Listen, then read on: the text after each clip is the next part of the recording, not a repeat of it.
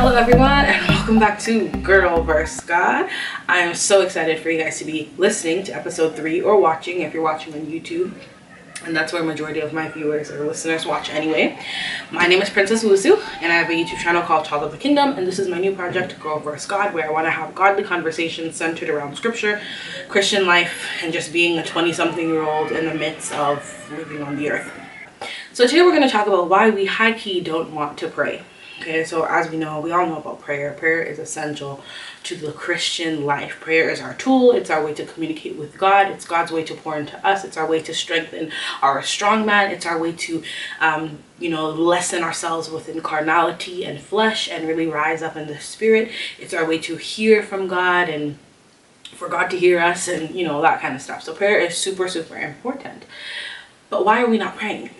Why are we not praying? I think that most Christians, if not all Christians, when we talk about prayer, there's this little thing inside of us that's just like, oh, I don't pray enough, or I don't have the strongest prayer life, or I'm not super consistent, or prayer isn't my favorite thing to do. You know what I mean? You don't really see a lot of people who are really zealous for prayer in their private time, not in corporate spaces, not in church, right? Because everybody's hungry to do something in church. Everybody wants to lead something in church, but it's different when you're leading in church and you're not praying in your secret time, your private time, right? That's kind of conflicting. So I'm talking about like real relationship with God, intimate prayer. Why do we high-key not want to pray? So I was thinking about it and I'm like, because I love to pray, right? I love prayer, and prayer helps me in my walk more than anything else, because it gives me this really divine sense of strength. A strength that I never thought I could experience until I became a Christian. So even then, with the giftings and all, the anointing and all, why am I high-key not praying? Why am I not praying as fervently as I should? Why am I not praying as consistently as I should?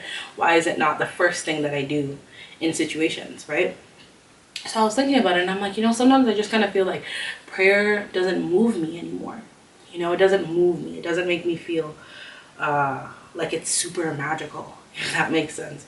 But prayer works, and we see it in scripture, but it's not moving me, and I'm just trying to be real. It's not moving me to a place where I'm like, yo, those results, I'm gonna do that because I want those results.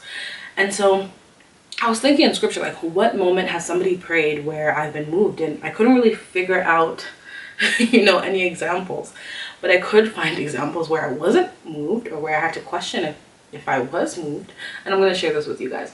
So the first one we have is when Hannah was praying and crying for her son. We know that Hannah was married to Elkanah, and this is all in 1 Samuel, and Hannah wanted a son, and Elkanah had another wife, Peninnah, who had children. So it was mortifying for Hannah to have to deal with the fact that her husband had children with another woman, but not with her. And so every year they would go up to the mount and they would, was it Shiloh? I think they'd go to Shiloh. And the family, Elkanah, would, present offerings and sacrifices for his household. And Hannah would be upset about it because when they would all go together as a family, Peninnah had all the kids and Hannah had no kid. And this happened for years, right? This wasn't just one year when she didn't have kids and then on Christmas time, boom, a kid came. No, this was years. And so she got super fed up. Hannah got super fed up. And she refused to eat. And she put up a fight. And she resisted peace. And she was upset about it. And she was crying and praying. And Eli, the priest, even thought she was drunk. And after he and her interacted with each other, God heard her cry. And he heard her prayer, I should say, not cry. And she had a kid, and his name was Samuel the prophet, as we know. And so in that story, on the surface, we're supposed to say, well, okay, Hannah prayed to God, right? She prayed for a son, and she got one. But when I look at it, I'm like, why am I not moved by this text? Why is it not pushing me to be like, yo, Hannah could pray and get a son? I need to pray for my finances. I need to pray for my household. I need to pray for my relationship. Like, why am I not super pushed and pressed to pray? And I think a part of that is because it took her years. It took her years. It wasn't instant results. It took her years, year after year after year, going up to that mount, sacrificing with her husband and his wife and his children, seeing them grow up, watching the kids grow up year after year after year, and she didn't have a son or a daughter to her name. And she was praying, I'm sure she was, because the level of desperation the Bible describes her to have shows someone who's frustrated. So I'm sure she was praying, right? I'm sure she was praying for years, and nothing happened for years. So I think when I look at that, I'm like, this ain't working, Hannah. Like, this is not moving me because the results took too long. It took too long, you know? And so I questioned, well, did the prayer work? Was it just a requirement that you had to pray for progress? You know what I mean? And so I look at it and I'm like, I should be moved because God made it possible. He heard her cry. He heard her prayer. He saw her desperation. He met the desires of her heart, but it took her years. And so a part of that turns me off from prayer almost, because I'm like, well, it took too long. Another example I could pull, when I was just thinking, like, what puts me off about prayer and like waiting on God and like communicating with God and pressing in the faith, pressing in the spirit, you know? What puts me off? And I was thinking about the woman with the issue of blood. If you don't remember, there was a woman, and I think she was hemorrhaging, so just bleeding, right, every day for, was it 12 years? I believe it was 12 years of bleeding every day, to the point where she lost. Imagine if you were bleeding every day. We already, as women, bleed on our periods. That's what, like a 5 to 7 day period of bleeding, and you already feel like you're going to faint and fall down the stairs. How much more for 12 years? So she was bleeding to the point of having no energy. So much so that as the crowds were following Jesus, she couldn't, because she was so weak, because she had lost so much blood. And so instead of, you know, running after him, she, you know, maybe she crawled or limped or whatever she did, and she reached out to touch Jesus. And even though there was a crowd of people, right, there was a crowd of people chasing after him and touching him and calling out his name and, you know, trying to get his attention, for some reason, when she touched him, he said, "Who touched me?" Right? So he felt her touch. He felt her desperation and need for him, for hope, for a rescue, for a savior. And he said, "Who touched me?" And then the crowd was like, yo, there's a lot of people here, sorry. I'm realizing not everybody's from Toronto, so some people won't know what bare means. Bare means a lot. And yeah, there's bare people here. Everybody's touching you. What do you mean, who touched me? You know? And he was like, no, someone touched me, like a specific touch, you know? And it was her. It was the woman with the issue of blood. And she said, "If you're willing, heal me." And he did. So when we look at that story, we're like, oh my gosh, there was a woman and she had a blood issue and she was losing blood and losing energy. And then Christ came and touched her and it all worked out, right? And it's supposed to move us to say, no matter your circumstance, no matter what's happening, no matter how many people are crying out, God can feel your touch. Come on, somebody. God can feel your touch. And it's supposed to push us to touch God, right? To reach him in prayer, to reach him in our secret place. But for some reason, the story's not moving me. It's not moving me. It is not moving me. And it's not moving me because 12 years of bleeding. 12. That is a lot of time. That's a long time to be suffering and sick and weak and weary and just with no hope, with no sense of anything for 12 years. So of course, I'm super moved because Jesus came and Jesus did what he does and just performed a miracle. But at the same time, I'm not moved reading the text and engaging with the scripture, because I'm like, so 12 years? You know, so that puts me off. The fact that the results are not instantaneous, right? The fact that Hannah couldn't pray and then 3 months later get the kid. The fact that the lady couldn't be bleeding and then 3 months later get healed. Like, the fact that things are taking long kind of puts me off from prayer. And I think that's why sometimes I'm not, you know, reaching for prayer when there's crisis, because I'm like, that's gonna take years. I'm gonna do what I can and try and make it work for myself. Do you know what I mean? There isn't this sense of urgency to pray, because I'm like, well, who knows how long it's gonna take, you know? And so that's something I had to be real with myself to say, do I believe in prayer?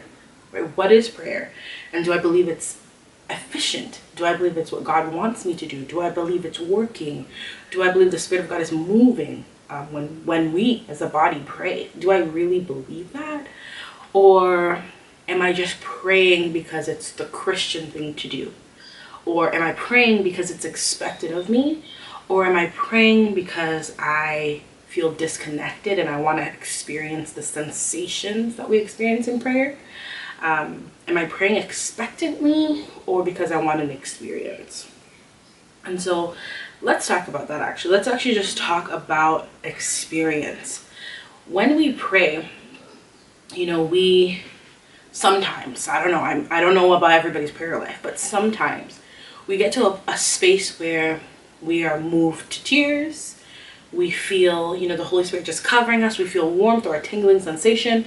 Sometimes you feel fire in your stomach and you feel, you know, this really empowered moment to pray. Sometimes you speak in tongues and you feel like you're advancing in your ability to speak and pray in the Spirit. So we're experiencing so many sensations. And these sensations, they're good and they cause us to want to pray, but they shouldn't be the reason why we pray, right? I shouldn't want to pray because I want to feel tingly all over. You know what I mean? I should want to pray because I want to submit my will in exchange for God's will. I want to know what God is doing in my life and how I need to be obedient in that process. I want to be sanctified by the Spirit of God. Like, there's so many other reasons why we pray rather than just feeling tingly all over. And so sometimes we pray and it's dry, right? I don't know if you've ever experienced that. I have. You know, you're going through something or you're not going through something and you know that you just need to be praying. And so you come, you know, to your quiet place and you put your arms together and you begin to pray and you're not feeling the tingly sensations. You're not feeling all of that. So you kind of feel like because you're not feeling those things, your prayer is not working or you don't have to pray or the best one yet, the Spirit isn't leading you to pray. You know what I mean? So we start to sensationalize prayer and equate it to our emotions because that's when it feels better. Right? It feels better to pray when I feel tingly. It feels better to pray when I feel fire in my bones.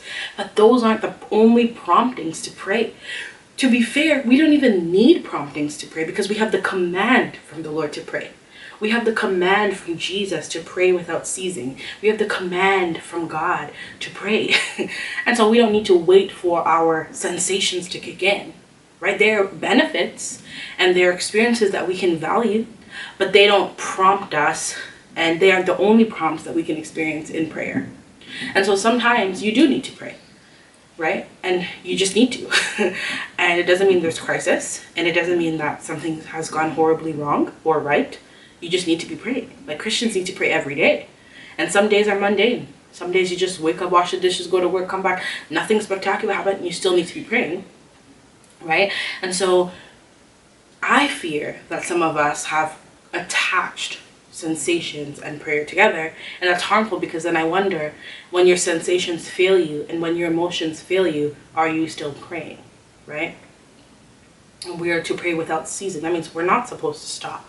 Even when feelings are gone, even when tingly sensations are gone, we're not supposed to stop. And so sometimes prayer, even after you've worshipped and everything, it can feel a little dry, but that doesn't mean it's not working. It just means you're not feeling tingly at that moment. And so are we reducing God to only be able to move when we feel goosebumps? Or can God just move because we've prayed in obedience? You know? So these are some of the things I think about when I think about prayer and how I can be more active in it in my life, personally. And so some of the reasons why I think we low-key, high-key don't pray enough is because prayer isn't magical. It's not magical enough for us. We're in a world of sensation and CGI and fantasy and Harry Potter and all the things, right? And so we want to see magic, we want to see fairies, we want to see miracles all the time. And when prayer doesn't look like it's working in other people's lives or doesn't look like it's working in our lives or even in scripture, we're not moved by it in seasons, it's not magical enough. And because it's not magical enough, we don't pray. And that's dumb. That is dumb. But we do it. Right? We do it. And I think that's a huge reason why I wasn't moved when I'm reading the scripture, because my understanding of prayer is very Hollywood, right? It's very much like people are praying and then whoosh, whoosh, whoosh, and then it's Mulan, you know what I mean? And no, who said it's going to be like that? Who said? And the second thing I think is that it's not whimsical. Prayer isn't whimsical. It's not lighthearted, if we're honest. It requires focus and attention and time and discipline, right? It's not just like, oh, then pray, pray, pray, pray. La God, God.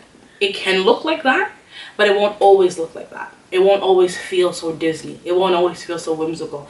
It'll take some focus and some effort. And I don't think we're always willing to put an effort where Christ is concerned. And that's a problem, right? Prayer can do so much and has done so much. Think about when Peter was in prison and the church was gathered praying for him. And then the Lord sent an angel to literally walk Peter out of the prison. Like, prayer is working in that moment, freeing somebody from prison. Like, an angel had come down, an angel, to open the door, to be like, oops, sorry, to be like, hey, sir, exit. An angel, because the church was gathered and the church was praying. Like, prayer is effective. It's working. Prayer is how we see the will of God kind of unfold, right? Right before our eyes, literally. But because now, today, in our day-to-day lives, it may not look as magical and whimsical, and it looks like work, we're put off.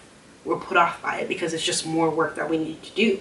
And another point that I made is that we could be doing something else.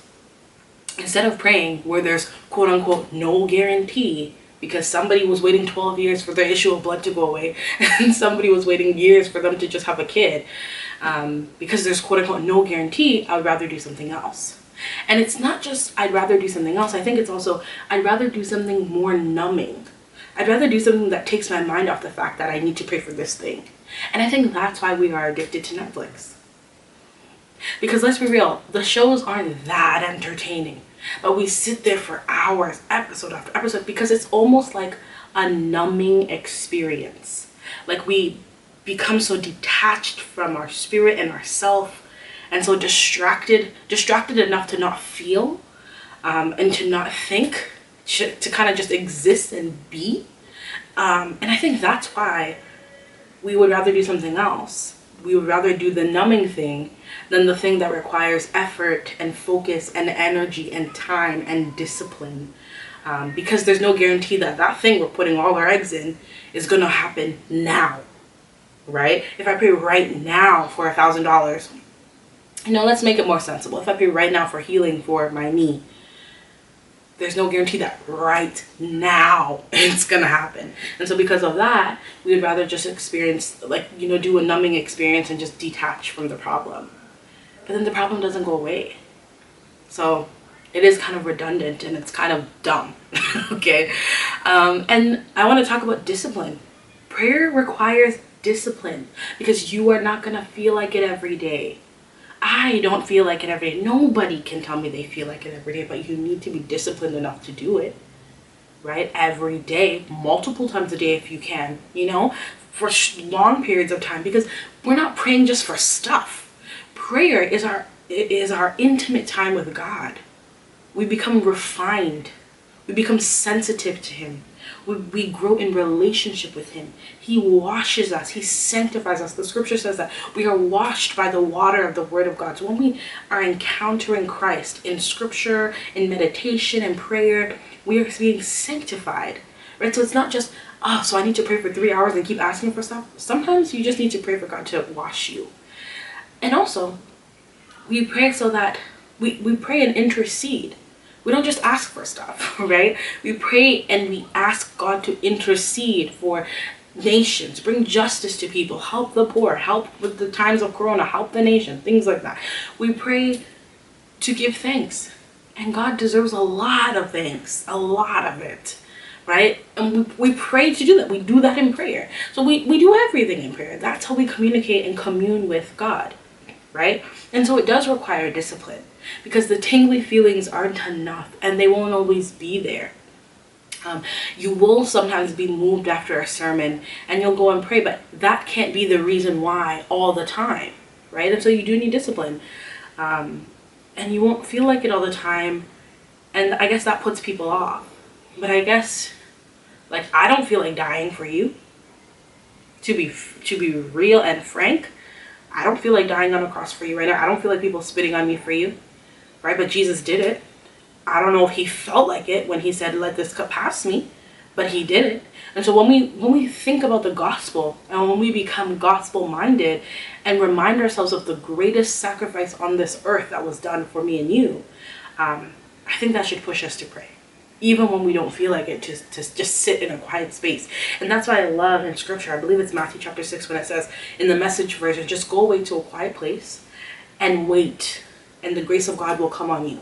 That is everything, you guys.